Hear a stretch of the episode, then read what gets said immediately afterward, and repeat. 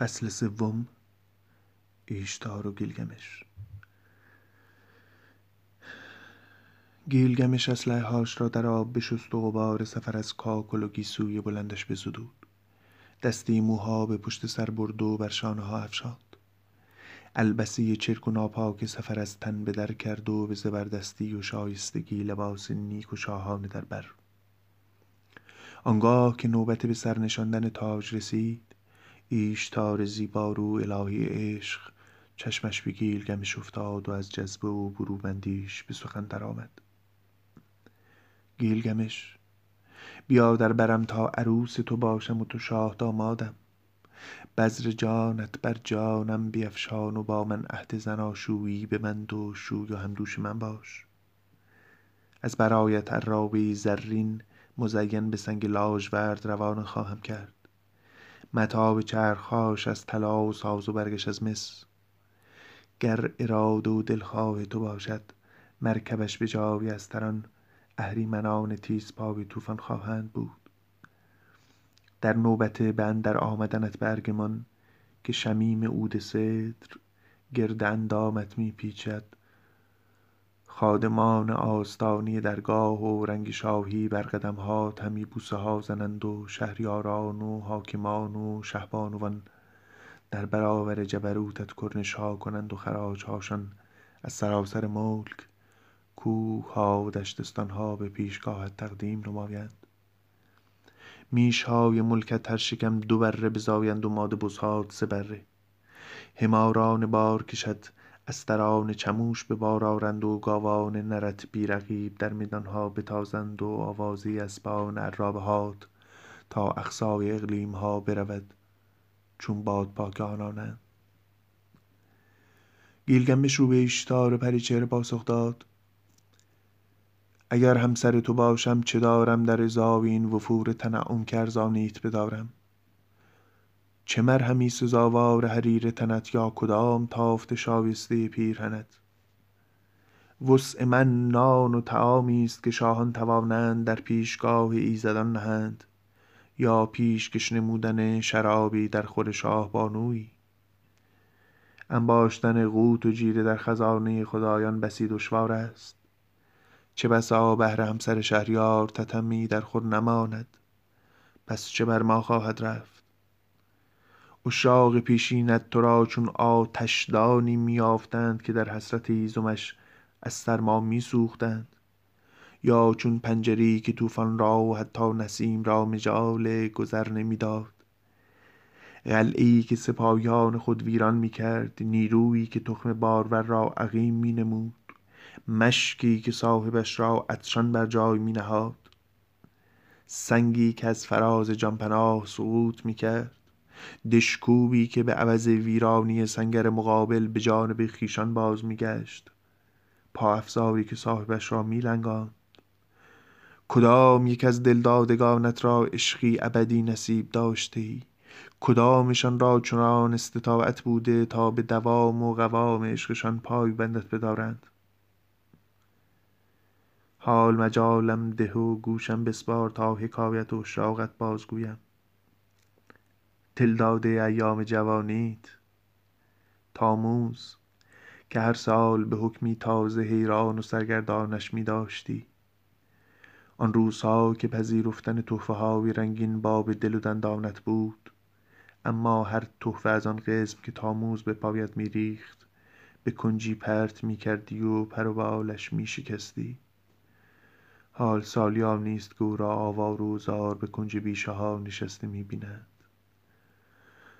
آه بالهای شکستهام آه پرهای شکستهام همچنین شیفته شیری سترگ و قوی بنیه بودی اما از بهر او هفت گودال حفر نمودی هفت دام برای یک شیر.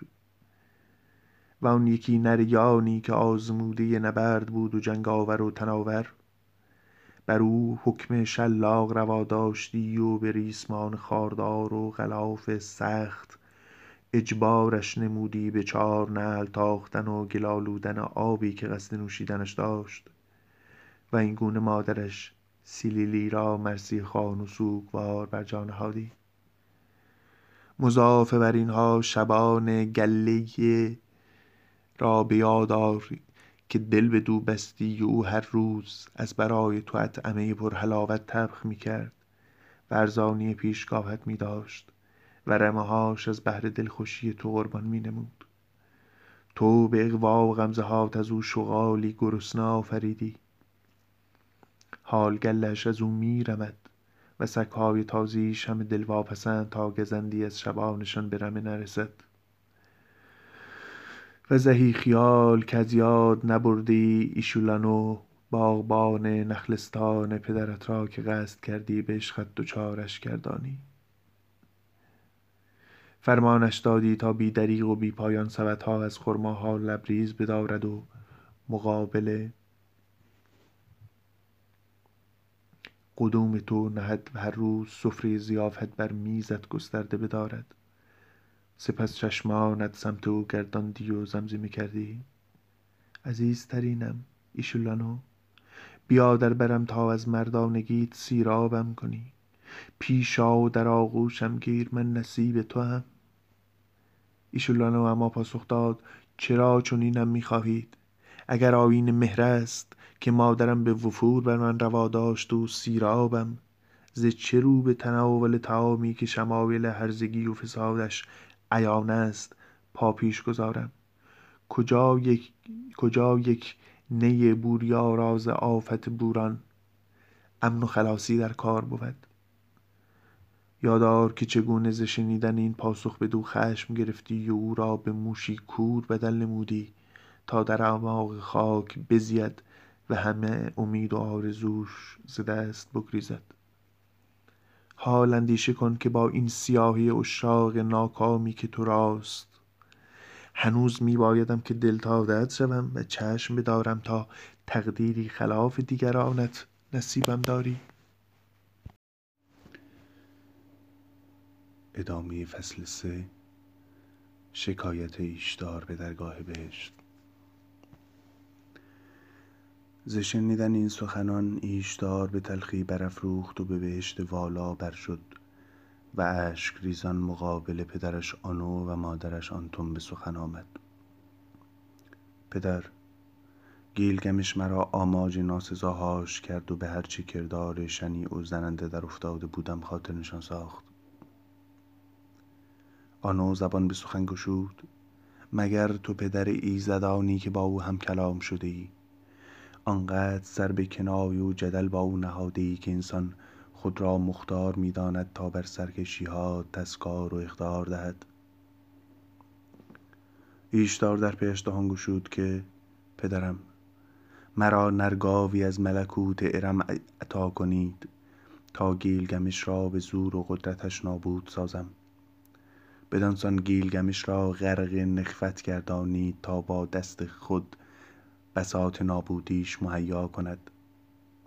پدر اگر از درخواستم روی برگردانید و گاو ارم به امدادم نفرستید. دروازه های دوزخ را قفل و زنجیر خواهم شکست و مرتبت و فراز و فرود محکومان عذاب را زیر و زبر خواهم نمود. مردگان را فرا می‌خوانم تا بر سفره زندگان نشینند و به سان آنان طعام خورند و شمار اجساد و جنازه ها بر زمین. از شمار بازماندگان فزونتر گردانند.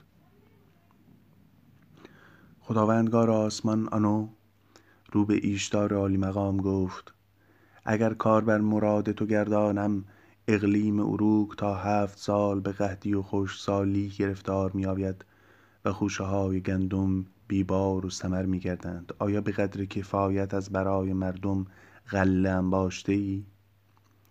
ایشدار پاسخ داد. از جانب انبان غلات برای مردمان و علوفه برای احشام خاطرتان آسوده باد. در خزانه ها و سیلوها آنچنان به کفایتم باشتم که هفت سال بی باروبری و قحطی را تاب آورند. آنگاه که آنو این سخنان بشنید افسار نرگاو ارم به دست ایشدار سپرد تا به اروکش برد. به گاه رسیدن به دروازه شهر گاو سترگ پا در رودخانه نهاد و به یکی خرناسه او زمین شکاف برداشت و صدها نفر در کام مرگ گرفتار آمدند و به ماغ دوم صدی دیگر از خلق جا در جا بمردند. سومین نره که زمین را لرزاند پشت ستبر انکیدو خم شد. اما به شتاب بر ضعف خویش داو آمد و گردن افراشت. جمعیت را کنار زد و بر گرده های گاو ارم جست و هر دو شاخش در مشت گرفت.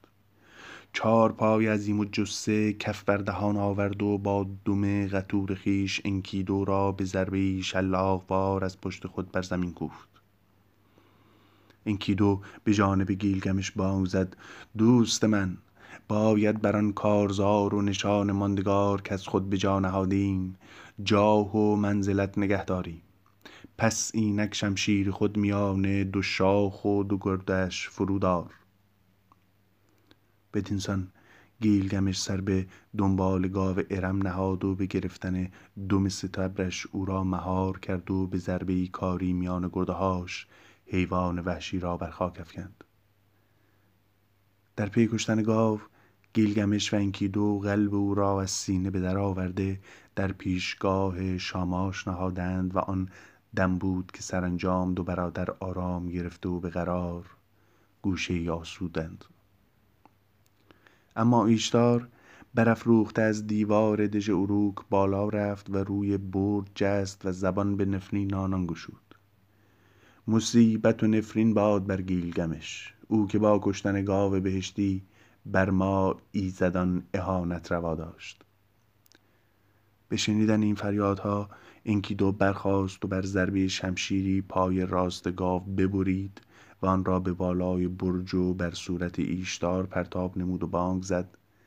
اگر به چنگم درآیی همین مصیبت بر تو روا خواهم داشت. و با هر چه در شکمبه این حیوان است به شلاقت خواهم کوفت. آنگاه ایشدار غریو بر آسمان برد و از پی آن ملازمانش به گرد او جمع آمدند. دخترکان رقاص و خنیاگرش حوریان اغواگر معبد عشق و فاحشگانش جملگی بر آن پای بریده سوگواری کردند. گیلگمش در آن میان آهنگران و سازندگان سلاح را فرا خواند و گرد هم آورد. آنان به حیرت عظمت شاخهای گاو ارم را ستودند و قطره لاژورد اندوده آن را تا دو انگشت و سنگینی هر لاژورد را شصت تالان برشمردند. اندوخته روغن بدن گاو به شش ماریس می رسید که گیلگمش همه را وقف پیشگاه پدر ربانی خود لگلوباندا نمود دو برادر اما شاخهای گاو را به سرای خیش برد و بر دیوار آویختند و سپس دستان خود در آب فرات بشستند و یکدیگر را در آغوش گرفتند. آنان پا در معبرهای اروک گذاردند و پهلوانان به تماشا و ستایش دورشان حلقه زدند. گیلگمش خطاب به دخترکان خونیاگر پرسید کیست آنکه رخشانترین و والاترین اختران است در میان صحابی مردان رزماور؟ دخترکان آواز سر دادند. او گیلگمش است رخشانترین اختران و عالی جناب پهلوانان. سپس جشن و عیش و نوش به فرخندگی این ظفر در قصر شهریار برپا داشتند که تا نوبت آسودن و خسبیدن دو پهلوان به درازا کشید. به وقت سحرگاه انکیدو اما به هراس فریادی زد و از خواب پرید. ادامه فصل سه. نفرین انکیدو به دخت اقوا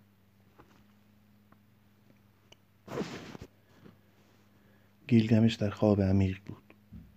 پس انکیدو خطاب به او اما با خود واگویی کرد. آه برادرم چه رویایی بر من گذشت. آنو انلیل اعا و شاماش بلند مرتبه به شورای گرد هم نشسته بودند.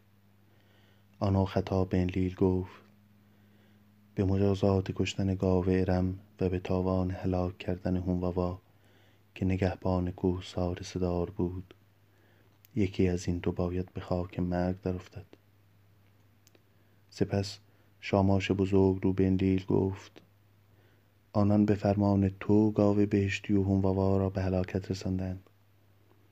آیا رواست این کیدو به زم پاکی و بیگناهی به کام مرگ در افتد؟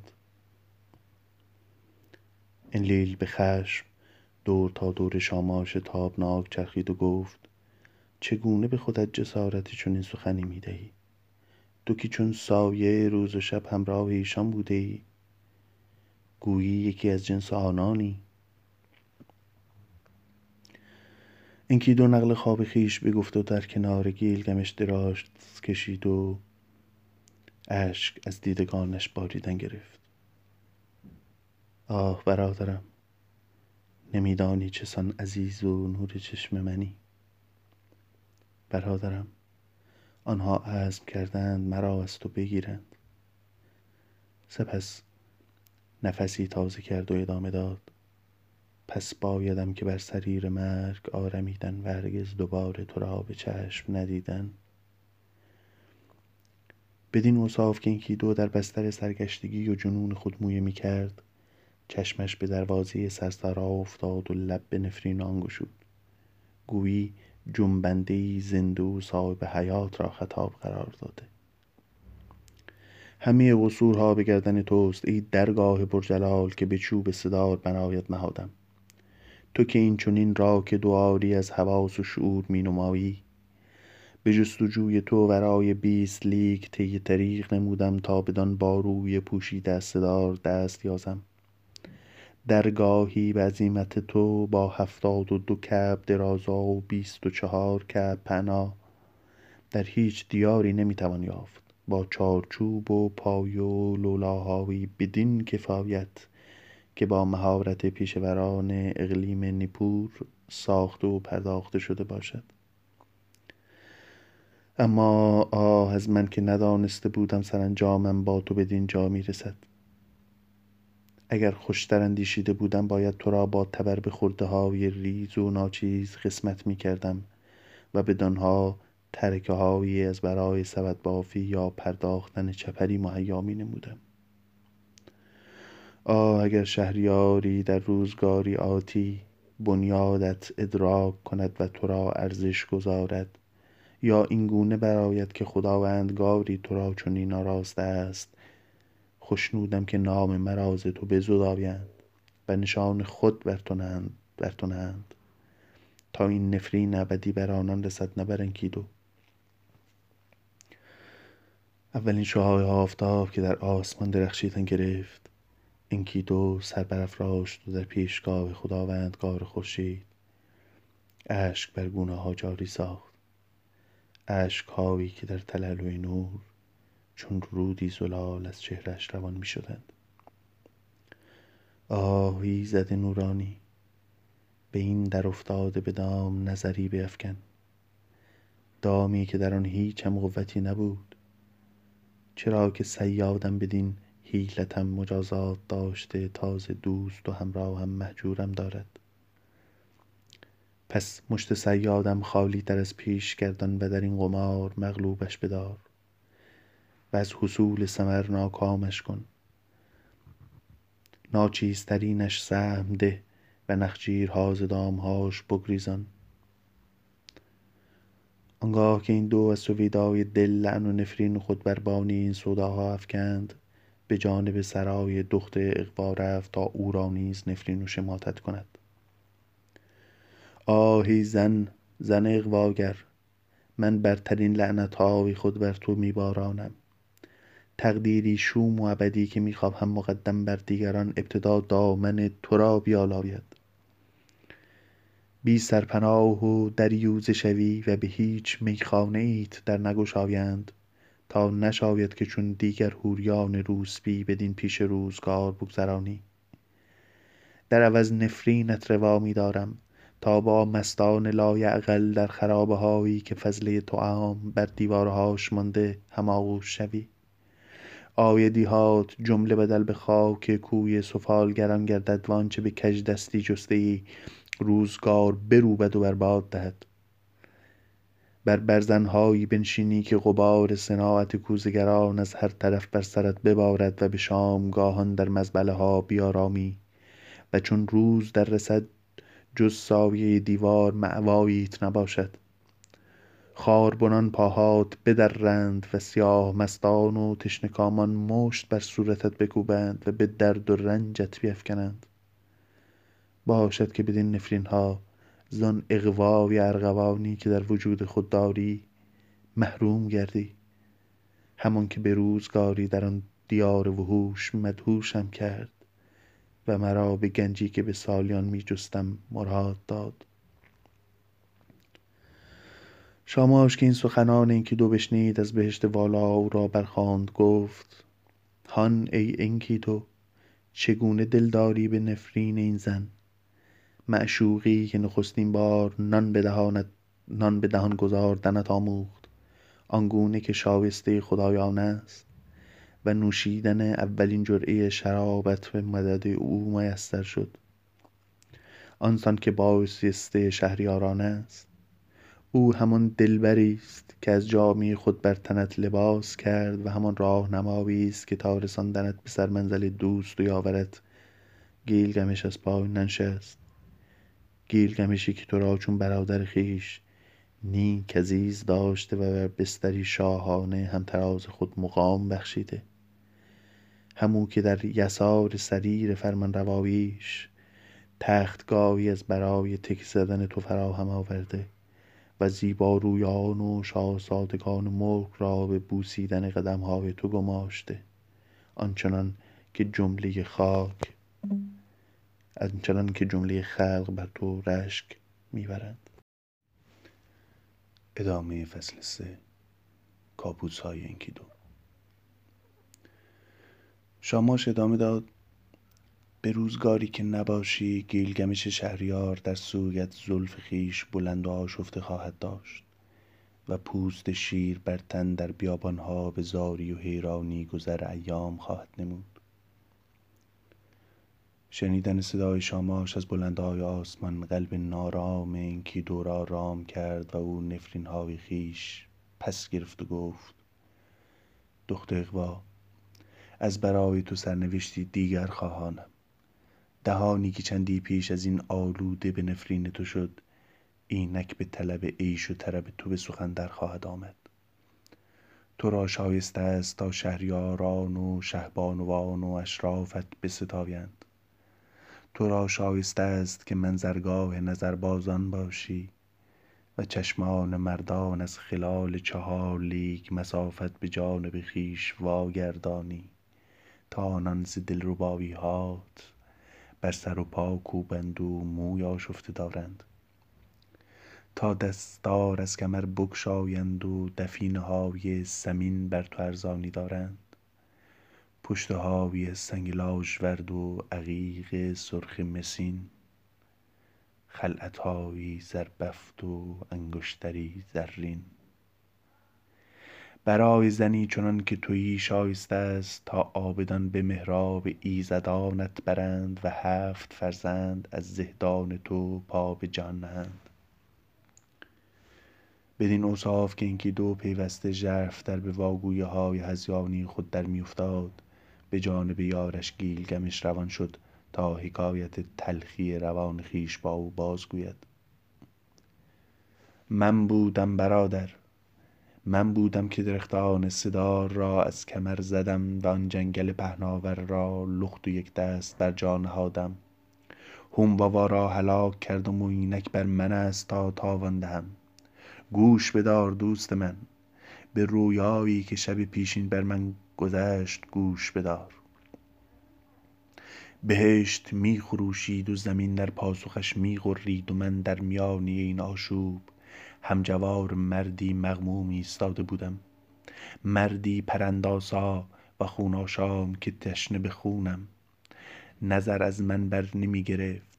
دو پایش پاهای شیر و دو دستش دستان عقاب به یورشی پرشتاب بر من پرید و چنگالهاش در موهام فرو برد و مرا خفه و بیجان کرد و از زمینم واکند و در این احوال بود که بر دو دستم پر و بال رویید او همچنان که چشمان خیرش به من دوخته بود مرا تا قصر ایرکالا ایزد بانوی مردگان و ملکی تاریکی برد. همان قصری که هر کس بدان پا نهاده بازگشتی نداشت و همان طریق پرنشیبی که هرگز فرازی از پیش نیامده. آنجا اقامتگاهی است که مردمانش میان تاریکی نشستند و به جای طعام در ظرفهاشان گل و خاک بنهادند. جامعی از پر و بال مرغان بر تن دارند و با نور و روشنی بیگانند. من به آن قصر که زیر خاک نهان است پا نهادم و آنجا شهریاران زمین را دیدم. بی هیچ نشانی از تاج و تخت.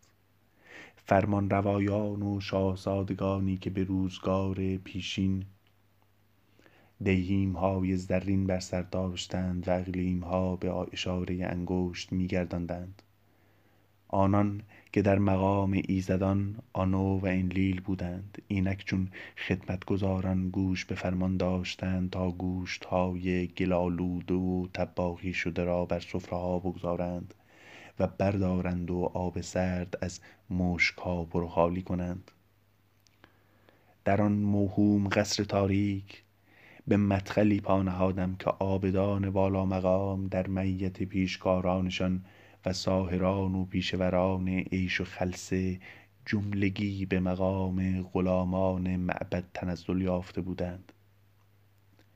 در آنجا شهریار ایتنا پادشاه اقلیم کیش را دیدم. همو که در روزگار کهنسالی عقابی را تا بهشت پرواز داده بود و هم ساموخان خداوندگار احشام و چهار پایان را و هم ارشکیگال ایزد بانوی درگذشتگان که بلیتشری شاه بانوی مردگان در مقابلش نشسته بود. شه بانویی که منصبش بایگانی امور خدایان و نگهبانی از کتاب مردگان است. او از میان الوایی که خواندنشان سرگرم بود لوحی بیرون کشید. سپس گردنی افراشت و بی دیدن من پرسید چه کسی او را بدینجا آورده است؟ آنگاه بود که با تنی کرخت گویی خونم مکیدند و سرگردان در خرابی رهایم داشتند. از خواب برخاستم. چون محکومی که اسیر جنگ نگاهبانان شده و قلبش از هراس میلرزد.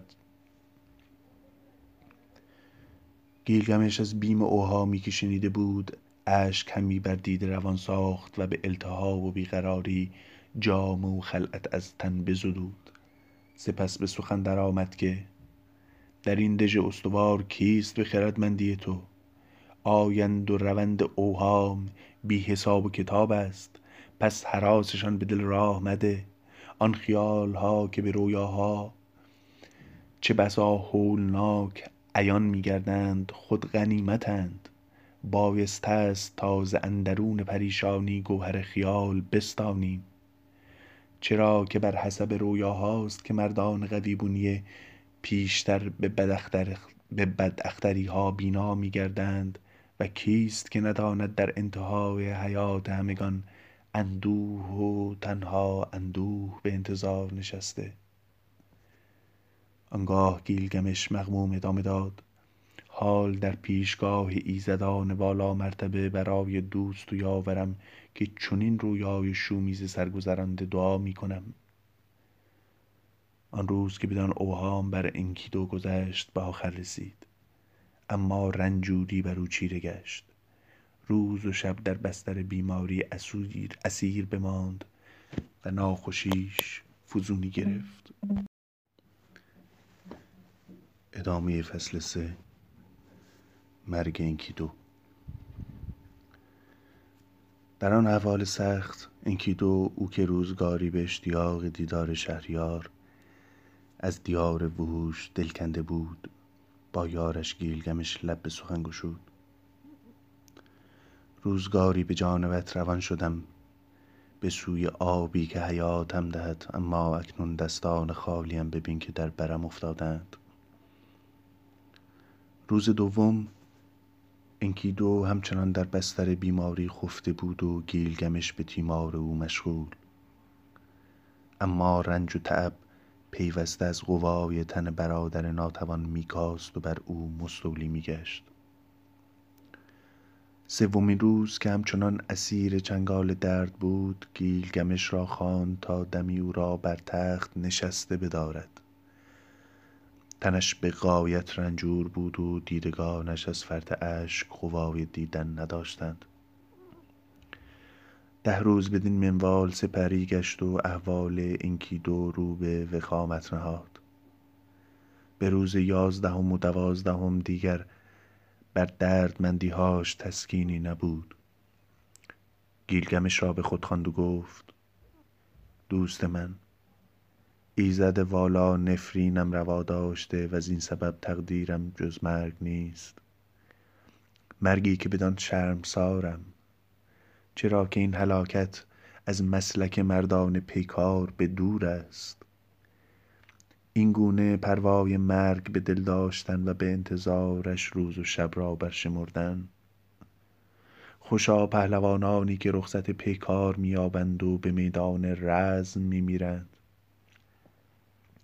دریغا که تقدیر من همی مردن در بستر شرم و آزرم بود.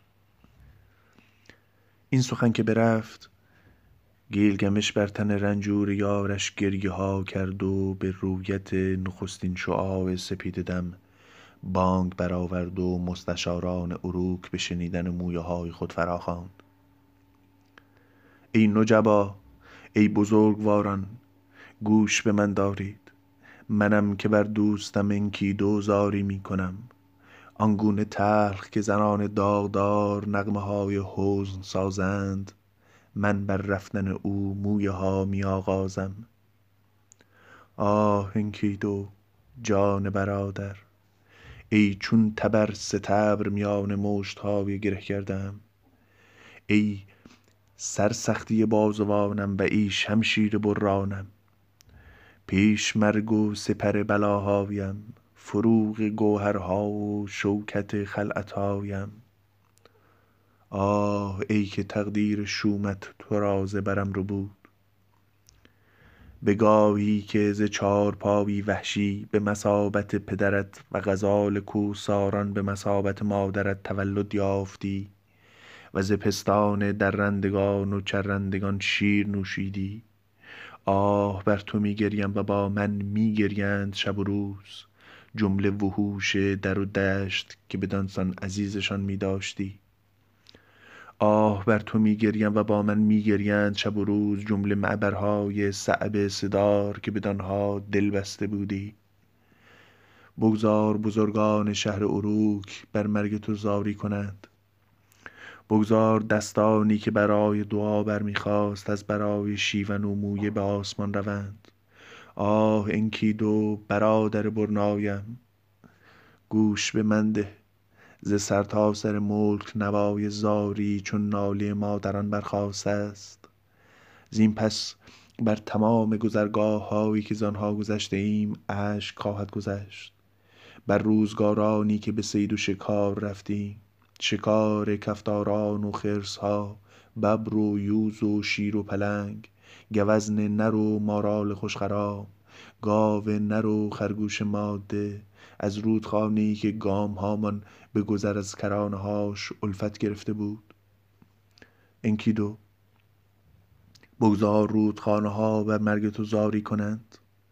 رودخانه اولای اقلیم ایلام و رود فرات عزیزمان. همو که روزگاری مشکهایمان ز آبش پر کردیم. بگذار سلسله جبالی که پس از مرگ هیولای صدار بر آنها فاتح آمدیم در سوگ تو زاری کنند. بگذار جنگاوران ملک استوار اروک ملکی که گاو ارم در آن بر خاک افکندی. انکیدو بگذار آنان در رفتنت مویه کنند. بگذار مردم بلاد کهن اریدو آنان که گندم و غله برای طامت می آوردند آنان که گردهات به روغن مال به روغن مالش می دادند آنان که جامهایت ز شراب پر می داشتند. بگو اکنون بر تو اشک ببارند و آن حوری اغواگرت را بگو. او که به مرهم اتراگین بر تنت مس می کشید. بگذارش تا بر مرگ تو سیر زاری کند و زنی که در قصر به اندرز بزرگان بانو و همسرت گرداندیم. بگویش تا در سوگت بگرید. و آن ملازمان و برادران جوانت را صلا ده تا در ماتم تو گیسوی خویش چون زلف کمند زنان دراز دارند. آه این چه خواب است که تو را سخت در خود گرفته. تو را که اینک گم گشته به تیرگیهایی و بس بعید است. آوای زارم به گوشت در رسد. گیلگمش سینه برادر به لمس جست تا مگر نواختن قلب را بشنود. هیچش امیدی ندید. و دو پلکش نیز دیگر هرگز از هم نگشود. بدین وصف شهریار عذار دوست جوان به حایلی بپوشاند. چونان که چهره عروسان به روبنده استتار کنند. و آنگاه چنان به قهر و غیظ برآشفت که گویی نره شیری می غرد یا مادش که طفل از او به جبر سوا ساختند. سرگردان و گیج دور بستر می گشت و موی از سر می کند و به هر سو می پاشید خرقه های شاهانه چنان از تن در کرد و به دور افکند که پنداری هماره منفور او بودند. وانگاه شهریار به وقت شفق بانگ برآورد. تو راست تا بر تخت گاهی ملوکانه بیارامی.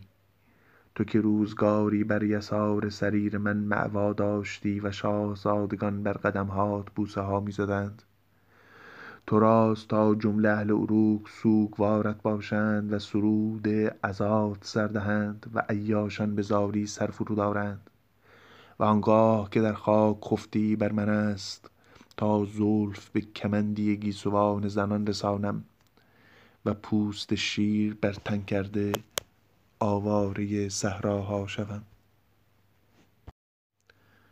پایان فصل سوم. از بامداد روز بعد تا هفت روز و هفت شب گیلگمش بر جنازه انکیدو زجه و زاری مستدام بداشت. تا بدانجا که از فرط پوسیدگی و فساد کرمها در جسد ازدحام بکردند و تنها بدان حال بود که شهریار انکیدوی خویش در خاک نهاد و به دست هفت دادرسان انوناکی سپرد تا زین پس در عالم زیرین فرجام کارش به دست گیرند. آنگاه گیلگمش بیاناتی خطاب به ملک و مردمانش اعلان داشت و سپس طلاکاران و مسگران و سنگ تراشان را احضار کرد و فرمانشان داد تا پیکره ای از انکیدو بپردازند. نمای سینهاش به لنگ لاژورد اندوده کنند و الباقی تندیس را با طلا زینت دهند سپس بر میزی ساخته و پرداخته از چوب با دوام جنگلی یک کاسه از جنس عقیق سرخ گذاشتند که اندوختهاش همه عسل بود و کاسه دیگری از جنس لاژورد که روغن مرغوب در آن ریخته بودند.